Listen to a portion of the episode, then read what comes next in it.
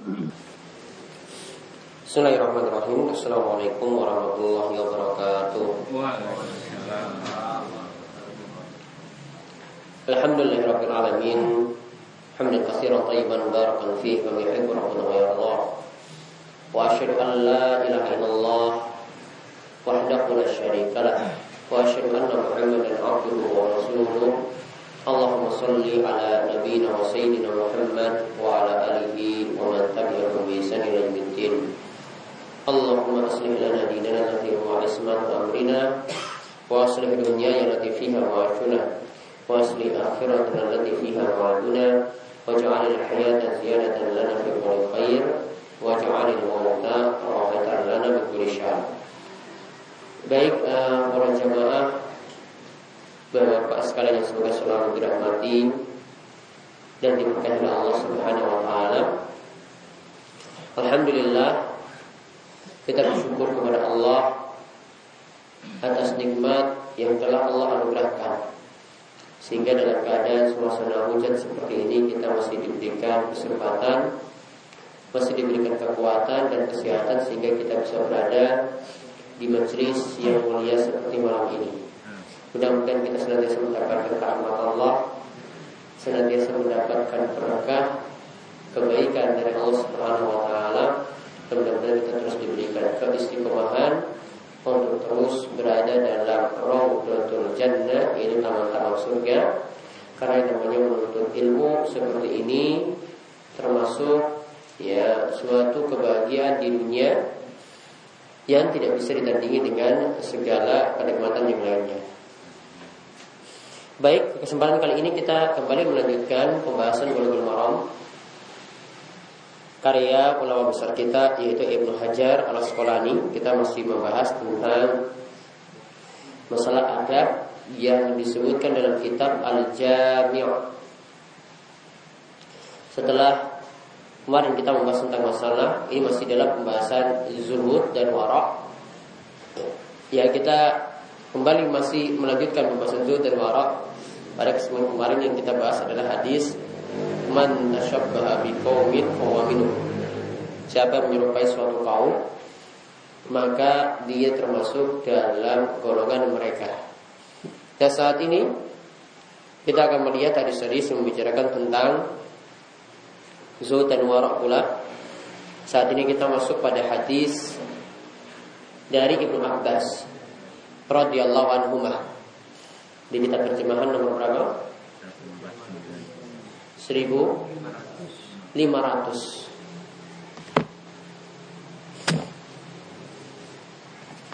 Berarti di kitab Bulughul Maram ini ada hadis sampai 1000 ini kita rampungkan insyaallah sampai 1500 nah, kalau di saya 1584 ya hampir 1600 hadis yang ada di dalamnya. Taib kita lihat hadis yang bicara tentang masalah zuhud dan wara. Itu hadis dari Ibnu Abbas radhiyallahu anhu. Di mana Ibnu Abbas itu pernah berkata, ini Ibnu Abbas adalah yang menjadi uh, sepupu Nabi Shallallahu Alaihi Wasallam. Ini pernah berkata, kuntu khalfan nabiyyi sallallahu alaihi wasallam yauman. Aku pernah berada di belakang Nabi SAW pada suatu hari. Di sini yang dimaksudkan khalfan Nabi yaitu dibonceng. Ya Ibn Abbas ini dibonceng oleh Nabi Shallallahu Alaihi Wasallam. Ini pada suatu hari, di mana ketika itu Nabi Shallallahu Alaihi Wasallam memberikan nasihat kepada Ibnu Abbas, ya gulam, wahai anak muda. Ya gulam sini maksudnya masih kecil. Wahai anak kecil, ihfadillah ya fatka. Jagalah agama Allah, niscaya Allah akan menjagamu. Ihfadillah tajidhu tujahak. Jagalah Allah, niscaya Allah akan memberikan petunjuk di hadapanmu. Wa iza sa'alta fas'alillah. Jika engkau mau meminta, mintalah kepada Allah. Wa izasta'anta fasta'in billah. Jika engkau memohon pertolongan, mohonlah atau mintalah kepada Allah. Hadis ini diriwayatkan oleh Imam Tirmidzi dan hadisnya hasan sahih.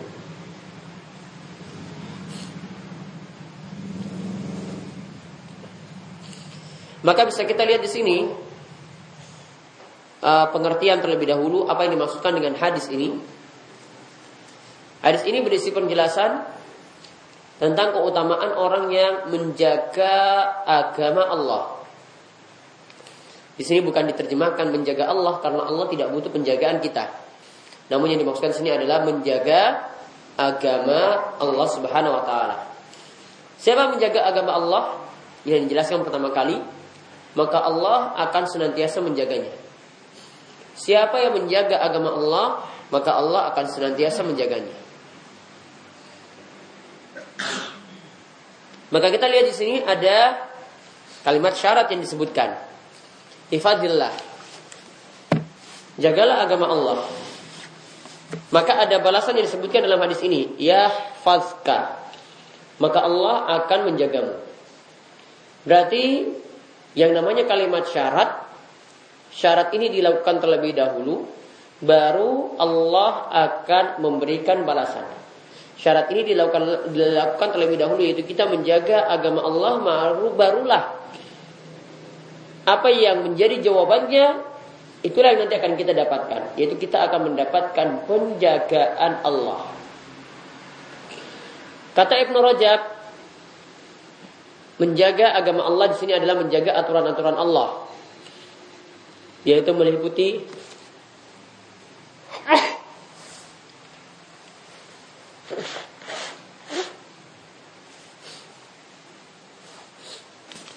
yaitu meliputi menjaga lisan. Ya. Menjaga lisan.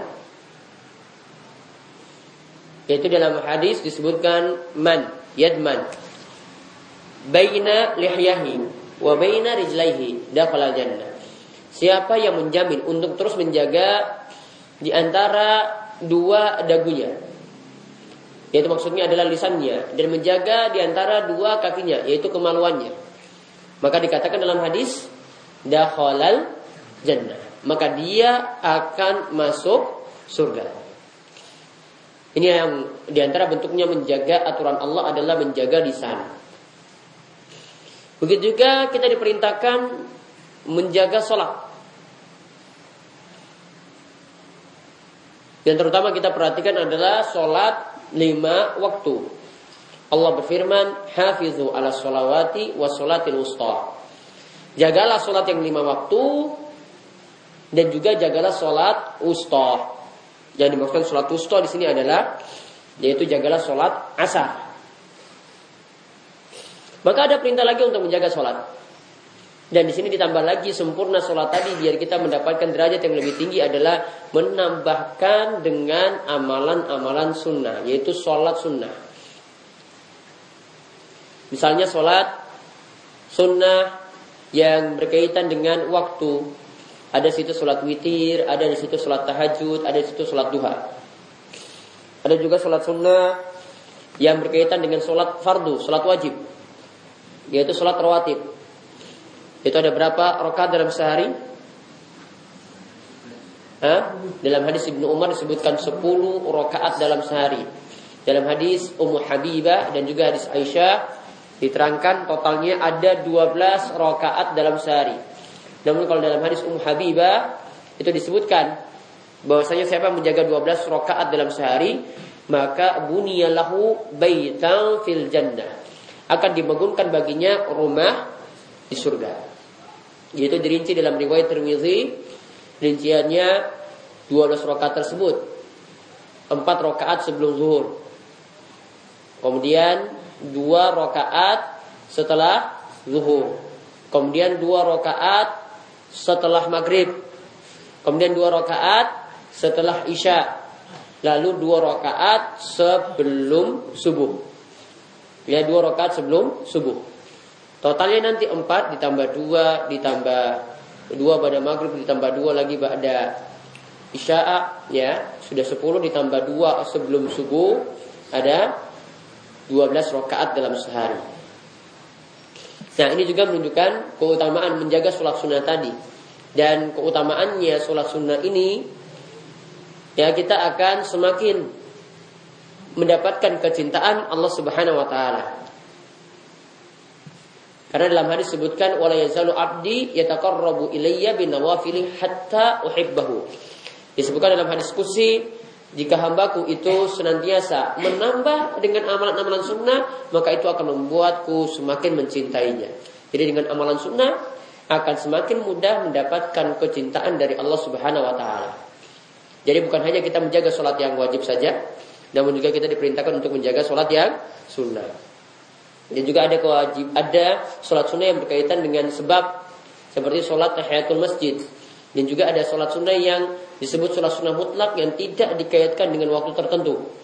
Pokoknya cuma mengerjakan sholat dua rakaat saja atau ditambah lebih daripada itu, asalkan tidak dilakukan pada waktu terlarang. Asalkan tidak dilakukan pada waktu terlarang untuk sholat, yaitu mulai pada subuh sampai matahari itu meninggi, atau mulai dari pada asar sampai matahari tenggelam dengan sempurna. Nah, maka sholat sunnah mutlak tadi boleh dilakukan kapan pun, namun tetap di sini memperhatikan waktu terlarang untuk sholat. Ya, kalau di waktu terlarang untuk sholat tidak boleh melakukan sholat sunnah mutlak tadi. Nah, kalau kita menjaga hal-hal tadi, intinya kita menjaga aturan Allah. Ada situ menjaga lisan, menjaga sholat, menjaga diri kita juga dari keharaman yang lainnya. Maka keutamaannya di sini disebutkan dalam hadis ini. Kita akan mendapatkan penjagaan Allah. Siapa yang melakukan aturan-aturan Allah, maka dia akan mendapatkan penjagaan Allah. Penjagaan Allah bentuknya di sini apa saja? Ibnu Rajab menyebutkan ada beberapa penjagaan Allah. Yang pertama, penjagaan Allah berupa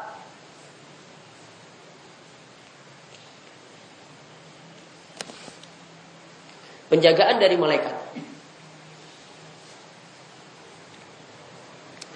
Jadi nanti Allah akan memerintahkan kepada malaikat untuk menjaga orang-orang yang menjaga aturan Allah. Kemudian yang kedua, bentuknya lagi adalah tadi dijaga oleh malaikat. Yang kedua, Allah akan menjaga orang yang menjaga aturan Allah di waktu tua. Jadi bentuk penjagaan Allah adalah menjaga Allah akan menjaga dirinya di waktu tua. Yaitu ketika di waktu mudanya dia memperhatikan aturan-aturan Allah. Yaitu ketika di waktu mudanya dia rajin ibadah, memperhatikan kewajiban-kewajiban dan menjauhi larangan-larangan. Maka di waktu tua Allah Subhanahu wa taala akan senantiasa menjaga dirinya. Maka ada beberapa kisah disebutkan oleh Ibnu Rajab dan juga ulama yang lainnya.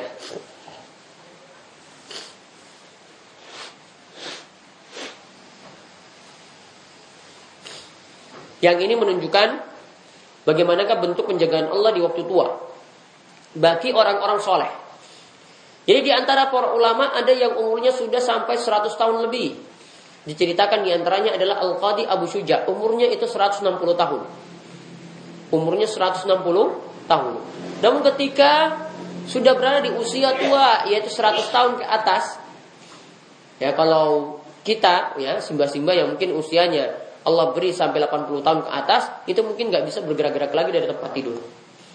Namun Al-Qadi Abu Syuja diberi nikmat oleh Allah Subhanahu wa taala sampai dia itu berada dalam usia 100 tahun pun masih bisa lompat jauh.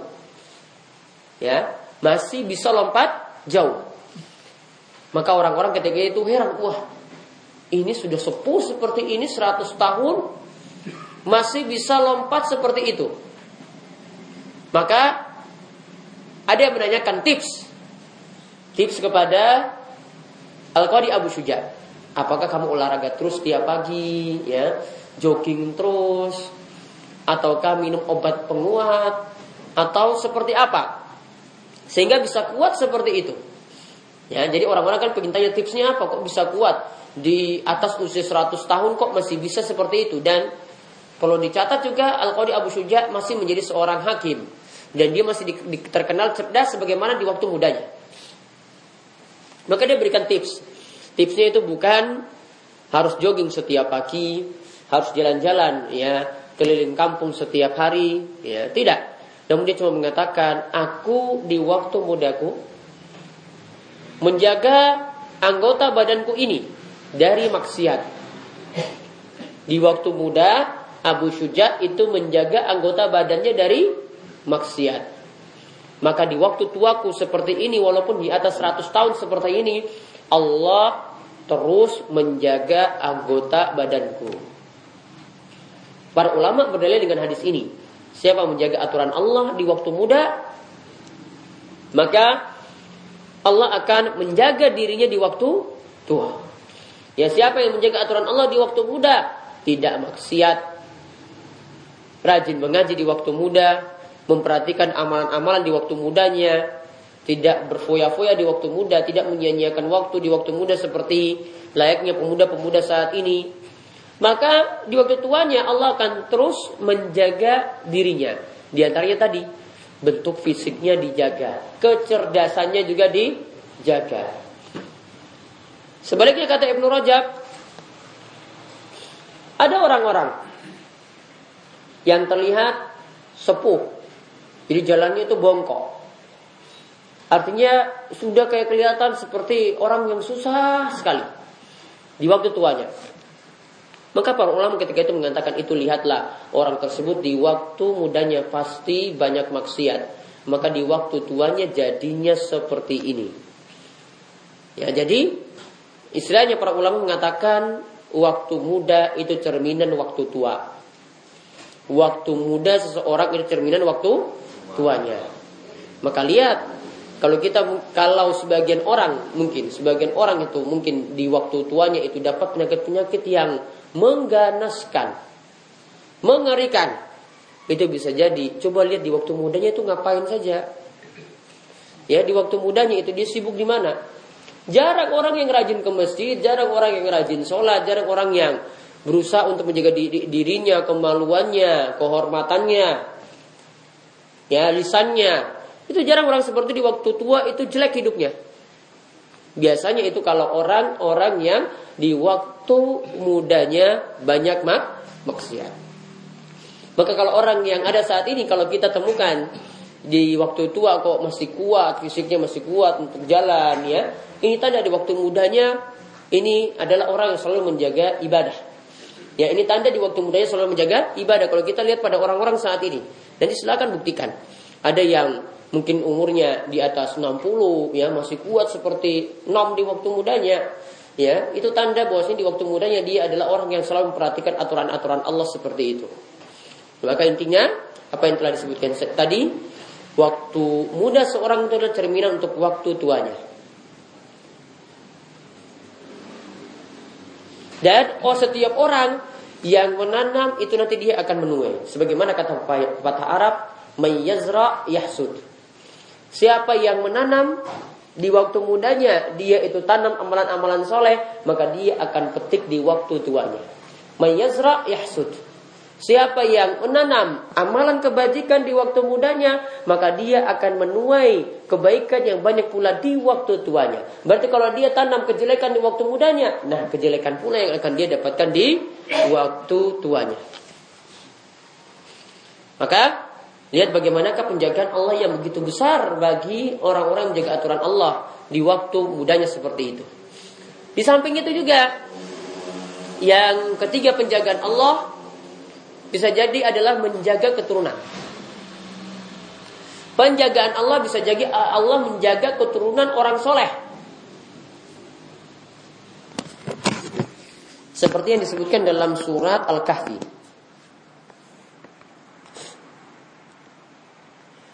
Dalam surat Al-Kahfi saya sebutkan ayatnya persis. Al-Kahfi surat 18.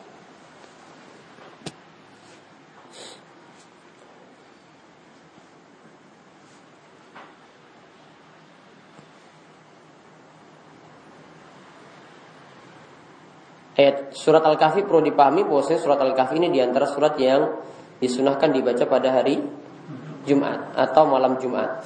Ya bisa dua waktu, malam Jumat mulai dari malam Jumat bisa pada hari Jumat.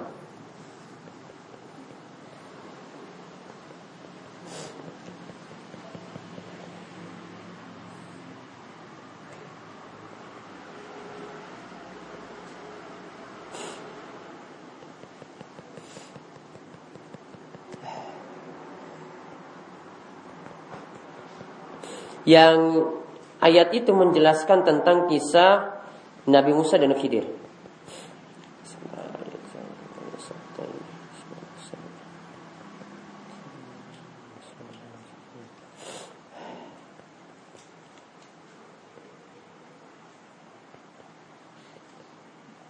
Nah, Al-Kahfi ayat 82. 82. 82.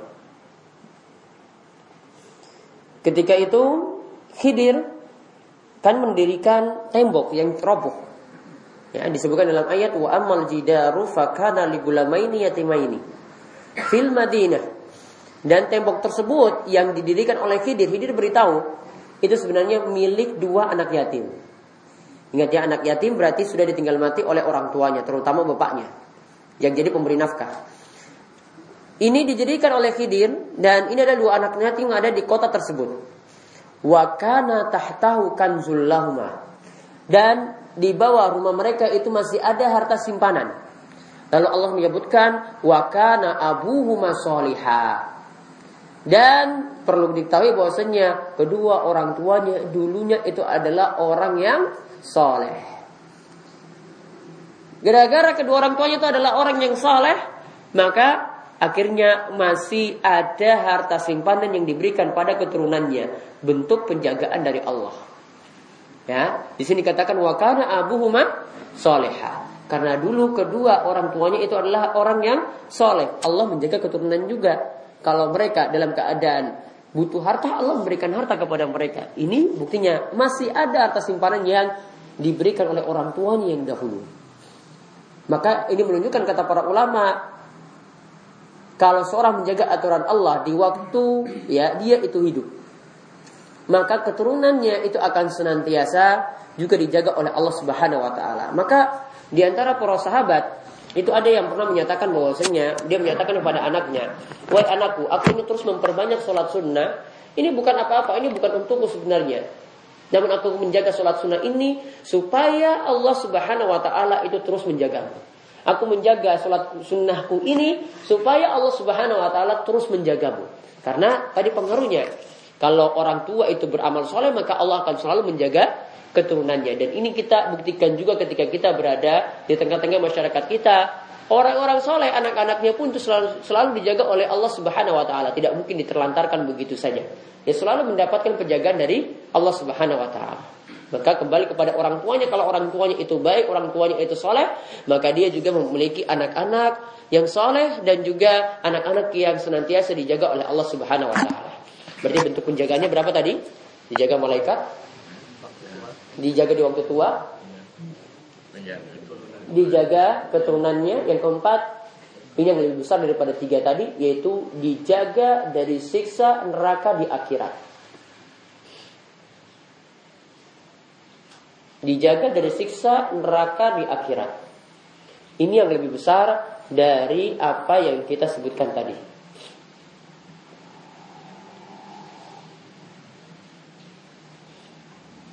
Jadi coba lihat ya, faedah yang begitu besar dari orang yang rajin ibadah.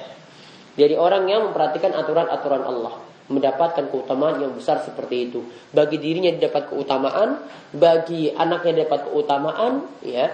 Nanti juga di akhirat ketika orang-orang itu butuh akan pertolongan Allah Subhanahu wa taala, Allah juga akan senantiasa menjaga dirinya dari siksa yang begitu pedih pada hari kiamat. Kemudian pada penggalan yang kedua disebutkan ihfazillah tajiduhu tujahak. Jagalah Allah niscaya Allah akan ada di depanmu. Maksudnya Allah akan membimbingmu. Kalimat ini tidak berarti Allah itu ada di muka bumi ini bersama dengan manusia. Atau gampangnya kita katakan tidak atau gampangnya kita katakan seperti sebagian orang itu mengatakan Allah itu ada di mana-mana. Ini tidaklah dimaknai demikian. Kita katakan Allah akan ada di hadapanmu. Ya. Ini tetap menunjukkan bahwasanya Allah tetap menetap tinggi atau istiwa alal arsy di atas arsy dan ini dalil yang soreh. Dalil yang begitu tegas. Sedangkan hadis yang kita baca kali ini, ini dapat dipahami dengan berbagai macam makna. Ya karena sesuatu yang di atas pun kita dapat katakan di hadapan kita. Ya sesuatu yang di atas pun itu kita dapat katakan di hadapan kita. Pemahaman bahasa pun bisa dimaknakan demikian.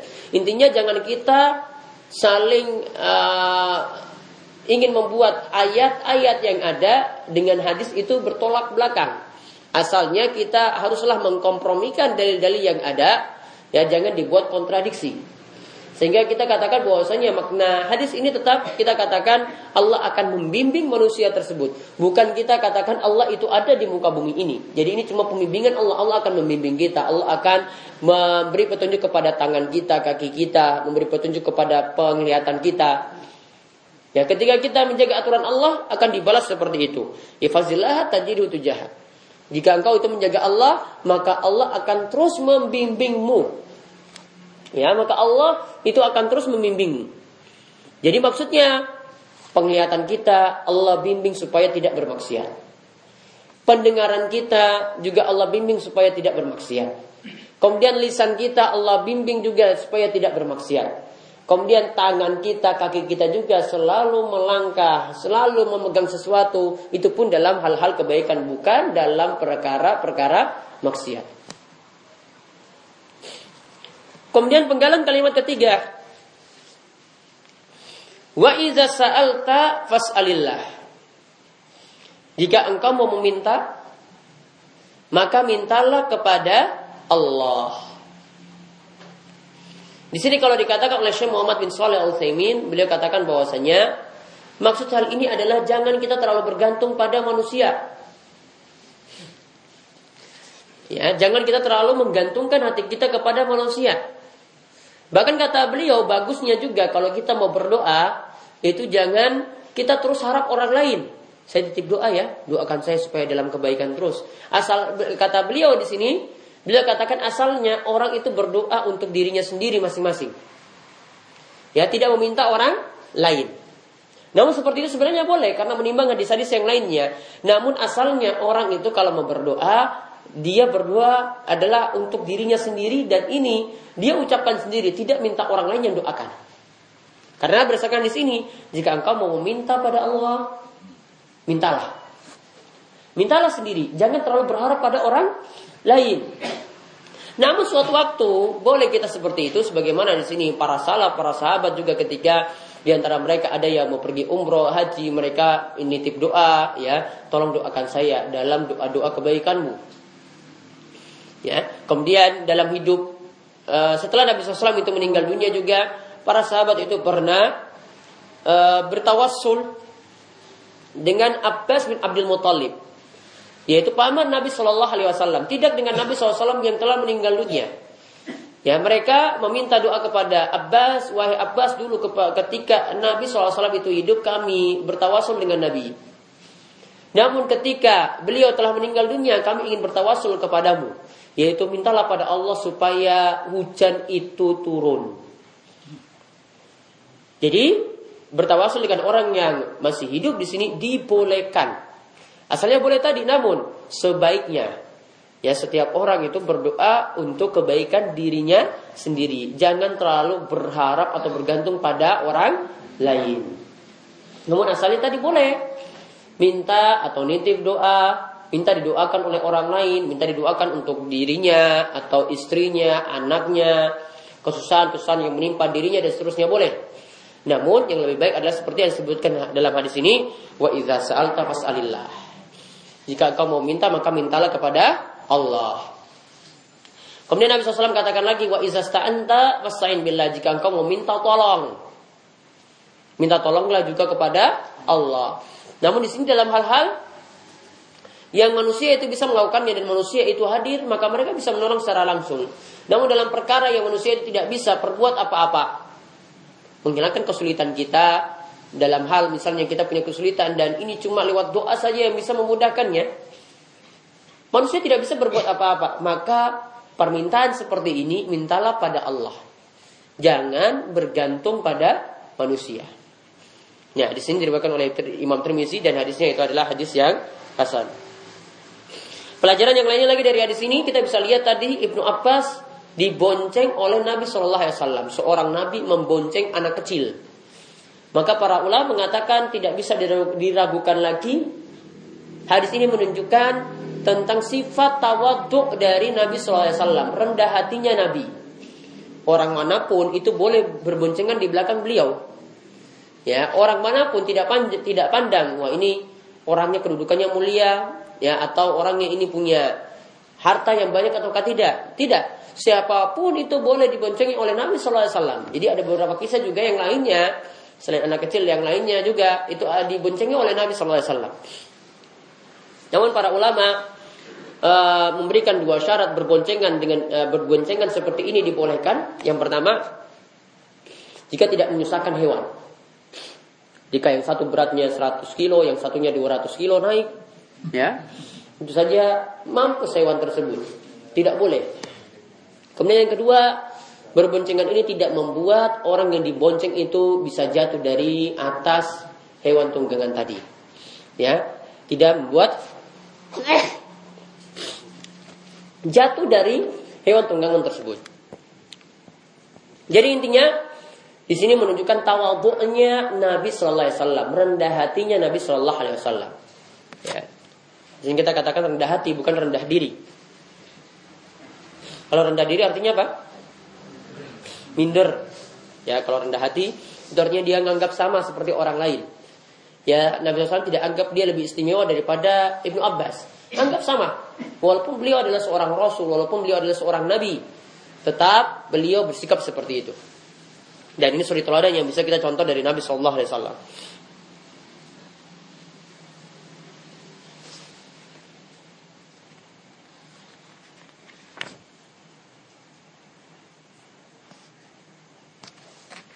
Kemudian kita lihat hadis yang berikutnya. Hadis dari Sahal bin Sa'ad. radhiyallahu anhu. Ia berkata, Ja'a rajulun ila Nabi SAW. Ada seorang yang mendatangi Nabi SAW. Fakal.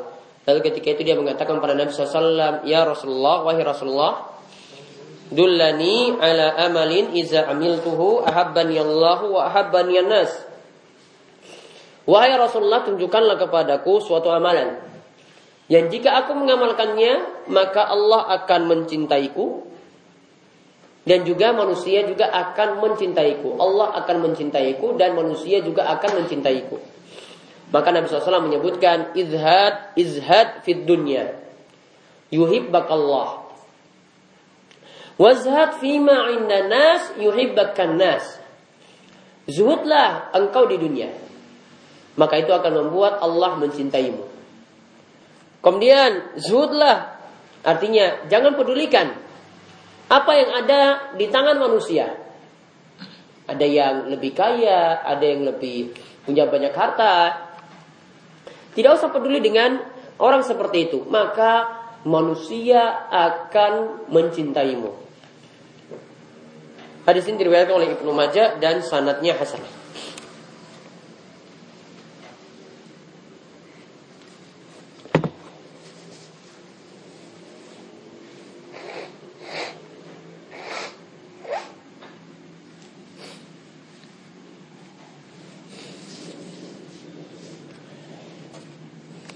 Hadis ini menunjukkan beberapa faedah yang pertama.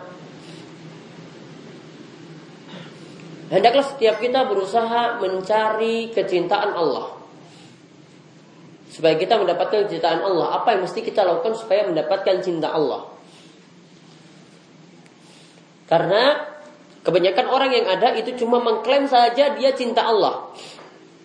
Namun dia tidak pernah buktikan bagaimanakah Allah nanti bisa mencintai dirinya. Jadi kecintaan Allah inilah yang kita cari. Tidak usah ya kita itu tuh kita itu ngaku-ngaku cinta Allah, namun tidak ada buktinya. Karena sebagaimana kata pepatah Arab, ya ketika mereka membuat pepatah ini dengan seorang wanita yang namanya Laila, karena penyair ini yang buat syair ini itu cinta mati sama Laila, namun nggak kesampaian. Ya dia katakan kulun yadai waslam bil Laila, wa Laila lam yukiru illa bizak. Setiap orang itu mengaku punya hubungan dengan Laila, ya, namun Laila tidak pernah mengaku punya hubungan dengan siapa-siapa. Setiap orang itu ngaku cinta Allah, cinta Rasul. Namun kalau ditanya, ya bagaimana kamu mencintai Allah, bagaimana mencintai Rasulnya, bagaimana kamu membuktikannya? Ternyata itu cuma omong kosong saja. Ternyata itu cuma ya klaim saja, tidak ada bukti sama sekali. Jadi yang kita pentingkan di sini adalah bagaimana kita meraih kecintaan Allah, tidak perlu banyak klaim. Kalau kita ini mencintai Allah. Kemudian di sini juga menunjukkan kita boleh mengharap cinta manusia. Bagaimana bisa orang itu suka dengan kita? Bagaimana bisa orang lain itu berbuat baik kepada kita, mencintai kita? Ini boleh juga kita cari. Karena sahabat ini bertanya pada Nabi Sallallahu Alaihi Wasallam, ya orang ini bertanya pada Nabi Sallallahu Alaihi Wasallam, bagaimanakah mendapatkan cinta Allah, bagaimanakah mendapatkan cinta manusia? Berarti cinta manusia boleh kita cari. Artinya bagaimana biar bergaul dengan tetangga dengan baik, bagaimana bergaul dengan teman kantor kita dengan baik, mendapatkan kecintaan mereka. Kalaupun kita berdakwah, bagaimana kita bisa diterima mereka dengan baik? Nah, ini bisa kita cari seperti itu, ya. Ini bisa kita cari. Namun untuk masalah ini, Nabi SAW memberikan nasihat kepada orang ini dengan dua nasihat. Yang pertama, yaitu supaya bisa mendapatkan kecintaan Allah zuhudlah di dunia. Supaya bisa mendapatkan kecintaan Allah, maka zuhudlah di dunia.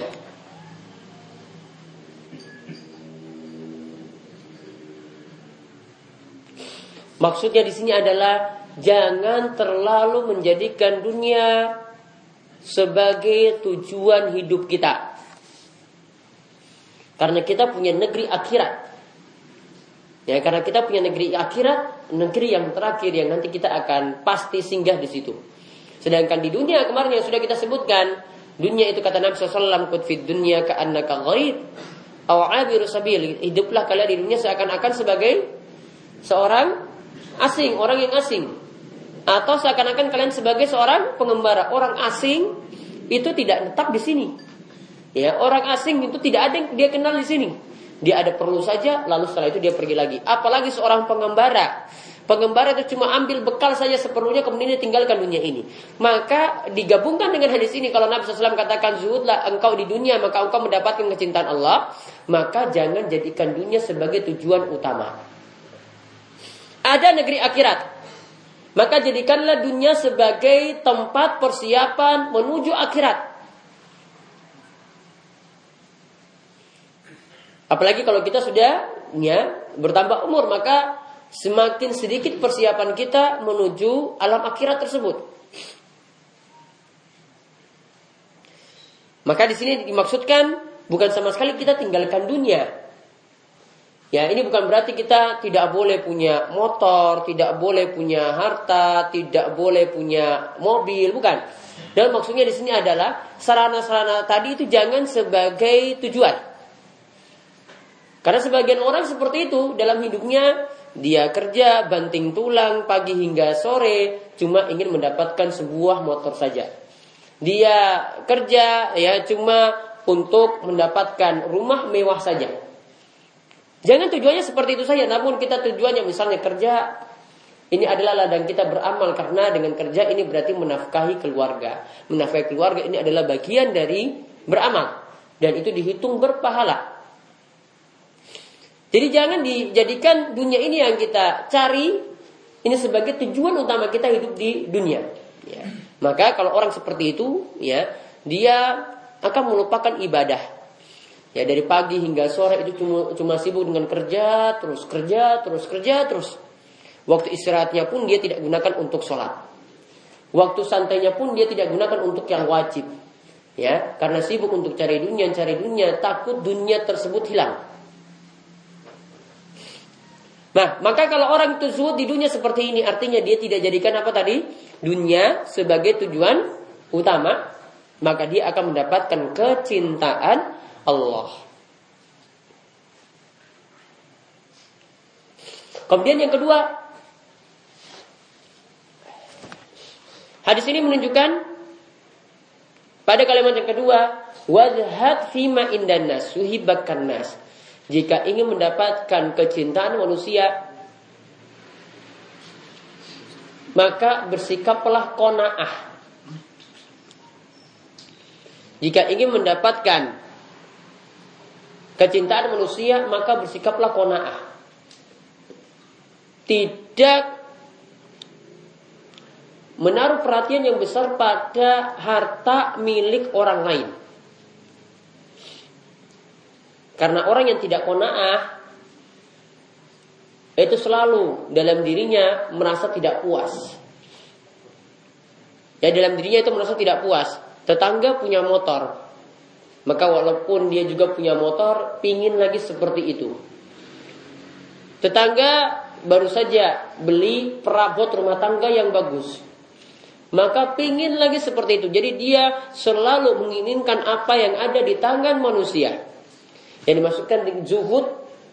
Yang kedua di sini adalah dia meninggalkan apa yang ada di tangan manusia. Artinya dia tidak ambil peduli. Orang mau punya harta seperti itu ya sudah. Ya, sama sekali dia punya dia tidak punya niatan jelek untuk menghilangkannya. Dan berarti orang yang suhu terhadap milik orang lain di sini berarti dia tidak kasat. Dia tidak iri. Dia tidak dengki. Ya, dia tidak iri dan tidak dengki. Dia hilangkan sifat-sifat semacam itu. Pokoknya apa yang Allah beri dia kona'ah yang merasa cukup dengan nikmat yang Allah Subhanahu wa taala berikan. Karena sikap manusia itu seperti itu. Ketika diberikan satu lembah harta, kata Nabi SAW, diberikan satu lembah emas, maka dia akan menginginkan lembah emas yang kedua, menginginkan lagi lembah emas yang ketiga. Sifat manusia seperti itu sampai dia itu bisa berhenti ketika dia masuk di dalam tanah. Artinya sampai dia mati baru bisa berhenti puas ya dari kejar-kejar dunia seperti itu. Intinya sifat manusia tidak tidak bisa dikendalikan seperti tadi, maka ini harus ditahan hawa nafsu untuk mengejar dunia seperti ini.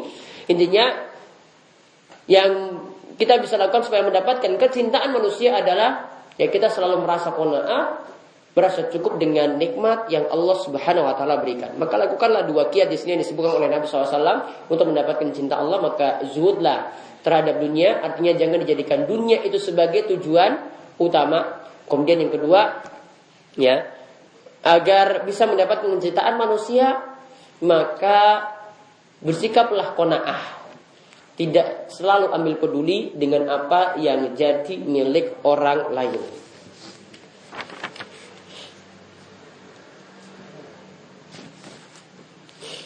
Tapi nanti hadis yang berikutnya dari Sa'ad bin Abi Waqqas dan insya Allah akan kita kaji pada pertemuan berikutnya. Itu saja yang bisa kami sampaikan untuk kesempatan malam hari ini. Mudah-mudahan bermanfaat. Sebelum kami tutup, monggo jika ada pertanyaan.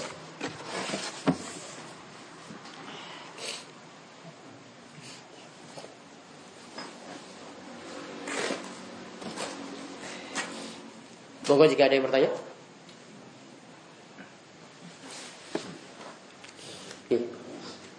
Tadi dikatakan penjagaan Allah berupa penjagaan dari keturunannya di saat masa masa mudanya menggunakan waktu sesuatu yang baik. Ya. Uh, andai kata pada saat mudanya itu melakukan kemaksiatan kemudian bertobat sampai hari tuanya melakukan kebaikan apakah keturunan nanti juga mendapatkan penjagaan? Tetap mendapatkan penjagaan kalau waktu muda itu dia bermaksiat kemudian bertobat. Maka orang yang bertobat itu seperti tidak melakukan dosa itu sama sekali. Nabi SAW mengatakan mantaba minat zambi kaman. Siapa yang bertobat dari dosa maka dia seperti tidak berbuat dosa itu sama sekali. Artinya seperti kosong lagi. Dan kalau dia teruskan dengan amalan-amalan kebajikan, maka dia juga akan mendapatkan kebaikan selanjutnya. Jadi mudah-mudahan di waktu tuanya dia dijaga Allah dan keturunannya pun juga dijaga Allah. Ada lagi? Nah, Iya. ada saya di masyarakat itu ada yang mengatakan apabila orang itu sudah meninggal dunia, kan ada yang sudah meninggal beneran, sudah dimandikan itu ternyata masih hidup itu gimana? Kata ada yang mengatakan itu masih itu mati suri apa betul? Terima kasih. Mungkin ada bentuk mati seperti itu. Jadi sebenarnya yang perlu ditelusuri eh, bisa jadi ada yang mati suri ke seperti ini nih karena yang saya dapati di tengah-tengah masyarakat itu biasanya karena punya ilmu ilmu hitam, ya ilmu ilmu sesat, sehingga ketika mati pun sulit. Saat akhir-akhir hidup punya banyak penyakit, saat mau mati pun itu tidak jelas. Orang mau harap-harap matinya juga tidak mati-mati. Makanya ini di antara dampak jelek dari mempelajari ilmu sihir, ilmu pelet, ya, pesugihan-pesugihan, kemudian mempelajari eh, mantra-mantra seterusnya, ya, untuk menyakiti orang lain. Akibatnya kalau dia punya ilmu-ilmu hitam seperti itu, di akhir hidupnya pun itu nanti akan jelek seperti tadi. Matinya pun itu tidak diduga-duga. Bahkan kalau orang sudah nyatakan mati, ternyata masih bisa hidup lagi. Jadi bisa ditelusuri apakah benar dia punya ilmu-ilmu hitam seperti itu. Kalau benar ini bahaya sekali. Kalau memang masih hidup maka suruh bertobat dengan benar. Biar Allah Subhanahu wa taala itu memudahkan urusan selanjutnya. Itu juga ya termasuk pasal susah itu juga. Pasang? Pasal susah ada yang mengatakan pasal susah itu ya juga seperti itu. Iya. Itu syirik. Ada lagi?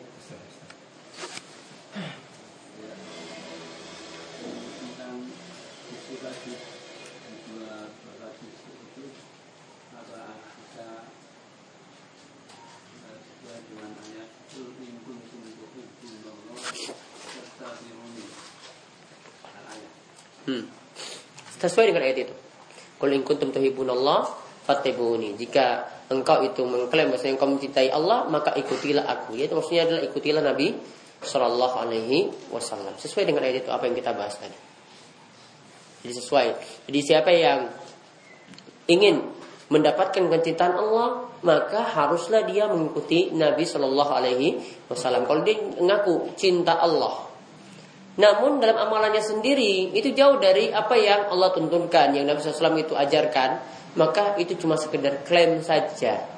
Dan inilah yang banyak ada pada masyarakat kita. Cuma banyak mengklaim, namun tidak pernah memberikan bukti. Buktinya adalah harus itiba, yaitu mengikuti petunjuk Nabi SAW.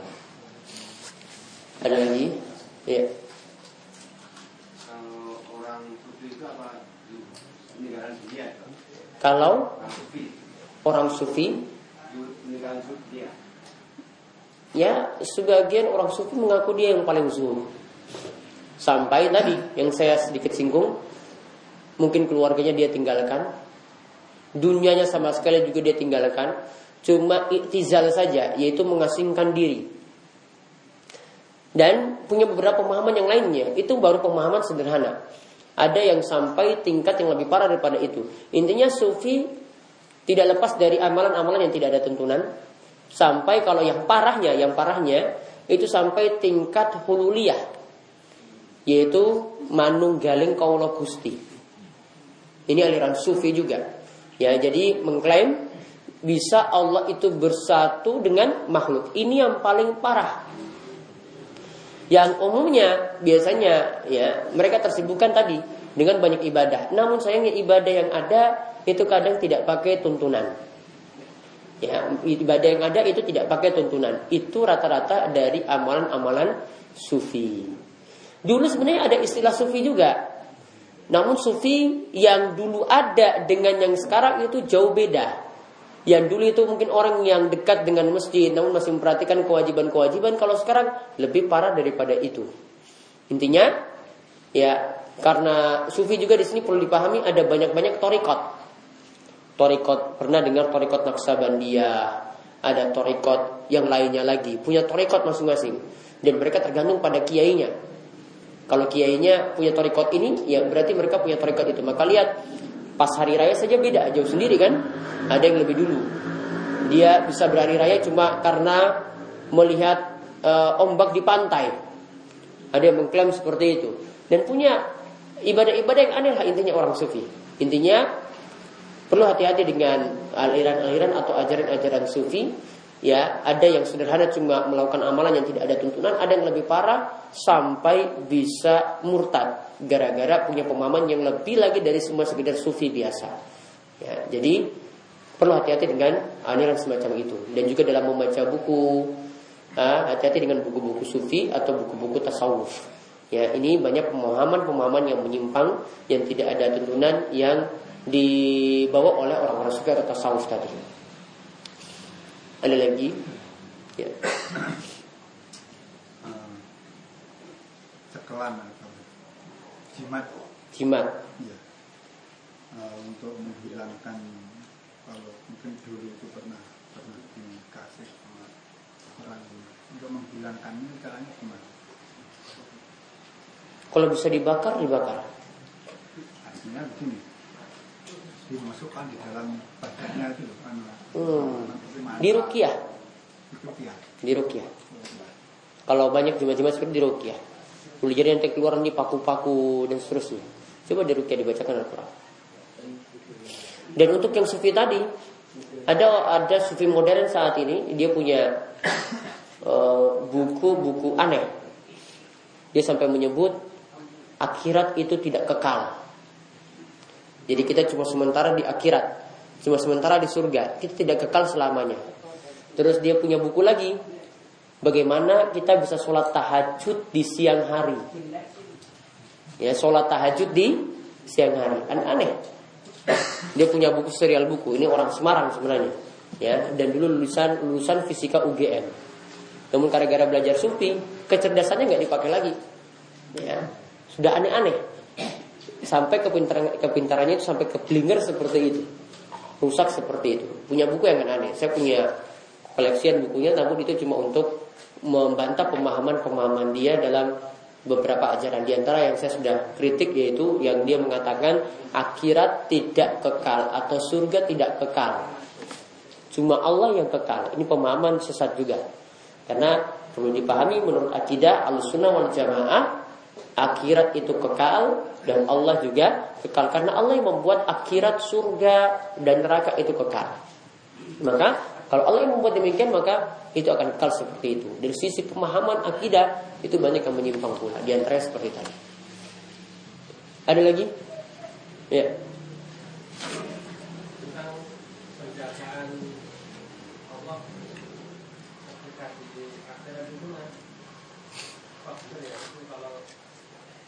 Orang yang beriman itu ketika dimasukkan dalam neraka itu dia tidak merasakan panasnya api neraka. Ada lagi yang ketika dia menangis karena takut kepada Allah, api itu tidak menyentuh matanya. Jadi apakah benar ada yang merasakan seperti itu? Kalau yang kedua tadi itu dalam hadis. Orang yang menangis karena Allah, maka kedua matanya tidak akan disentuh oleh api neraka. Namun kalau dinyatakan orang yang masuk neraka tidak tersentuh api sama sekali, nah ini butuh dalil. Yang jelas orang yang masuk neraka tetap akan mendapatkan siksa. Namun kalau orang-orang beriman mereka tidak berada dalam kerak neraka, tidak berada pada bagian dasar neraka. Mereka ada akan berada di bagian-bagian atas.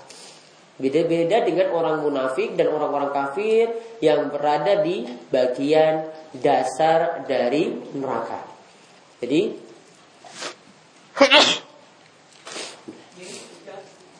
Ya. Assalamualaikum warahmatullahi wabarakatuh. Perlu kami menanyakan karena Indonesia telah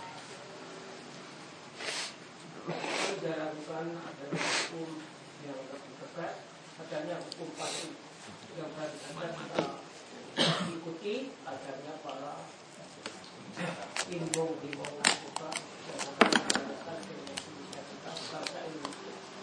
Maka hari ini yang perlu kami tanyakan karena ada yang Islam dan ada yang kami Mohon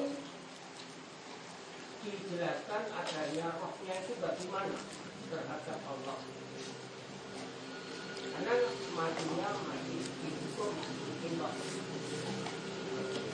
ya terima kasih Matinya mati ditembak. Yang ditanyakan rohnya. Rohnya ke mana? Rohnya ke mana? Tetap setiap roh dan jasad itu akan masuk dalam alam kubur. Terserah matinya seperti apa. Dia mau mati tenggelam, tetap dia punya alam barzah, alam kubur. Namun kenapa alam kubur itu disebut alam kubur? Karena rata-rata kita mati ya di kubur. Jarang ada yang mau mati dibuang di laut. Ya, jarang yang ada yang mati itu mau dibuang di laut. Itu disebut alam kubur. Di mana pun dia mati. Jadi intinya alam kubur itu alam yang berbeda dengan kita. Maka orang yang tadi matinya ditembak pula, matinya juga tetap di alam kubur. Rohnya juga di situ. Ya, rohnya tidak gentayangan, tidak dia sudah di alam berbeda. Sudah di alam berbeda dengan kita, maka alam kubur biasa disebut dengan alam barzah. Barzah itu artinya alam yang terpisah dari alam kita saat ini di dunia. Sudah jadi alam yang berbeda. Jadi seperti itu. kemudian yang kamu belanjakan lagi apakah rohnya itu ada roh yang istilahnya bahasa-bahasanya gentayangan. Tidak ada. Tidak ada. Itu keyakinan orang kita saja. Ada roh gentayangan. Nanti roh gentayangannya berbeda lagi. Kalau di Indonesia pocong kan? Kalau di Cina apa? Vampir. Di Amerika apa lagi? Dracula. Tapi yang biasanya dijadikan pocong itu cuma non, oh, cuma orang muslim loh. Gak pernah itu yang jadikan pocong itu non muslim tidak pernah. Atau yang ngeri-ngeri tadi itu tidak pernah yang gak Nasrani.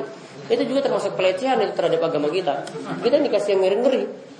Namun yang bagus-bagus mereka karena mereka disifati dengan kalau gentayangan itu cantik, iya kan dan cantik. Karena kan mereka mati seperti itu. Kita yang seram-seram tuh. Ini kan berarti penistaan agama ini berarti. Kita dilecehkan terus. Iya kan? Tidak pernah digambarkan bagus-bagus.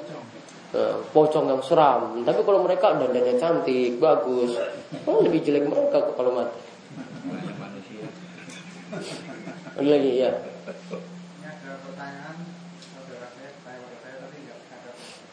Tentang puasa Daud atau Senin Kamis Daud.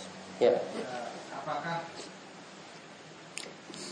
yang paling ba- baik bagi pengikut Nabi Muhammad SAW antara dua puasa ini?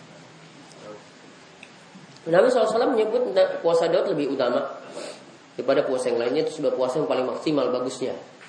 Jadi karena Nabi SAW yang mengklaim seperti itu, walaupun itu jadi amalannya Nabi Daud, tapi kalau Nabi SAW sudah mengikrar, artinya menetapkan, itu jadi amalan juga untuk kita, berarti puasa Daud tetap lebih utama daripada puasa Senin, Kamis.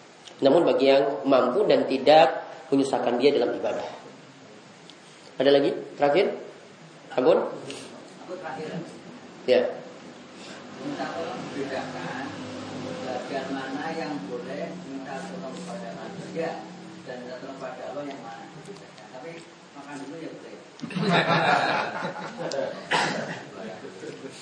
Minta tolong pada manusia itu pada perkara yang manusia mampu dan manusia hadir ketika itu. Ya, sedangkan perkara yang tidak mampu manusia itu atasi. Minta syafaat itu manusia mampu nggak? Mampu memenuhinya nggak kalau ada yang minta syafaat? Tidak.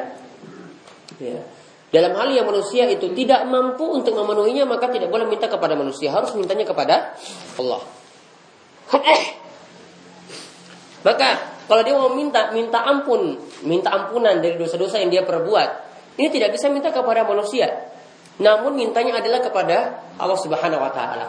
Begitu juga kalau meminta untuk dimudahkan dalam hajatnya, yang ada ini bisa ampuh jika itu dengan doa. Manusia cuma melakukan sebab saja, namun untuk dimudahkan dalam urusan-urusannya itu cuma minta pada Allah. Jadi intinya gampangnya boleh meminta manusia dalam perkara yang memenuhi dua syarat, yang manusia itu mampu, kemudian yang kedua manusia hadir ketika itu, mampu dan hadir.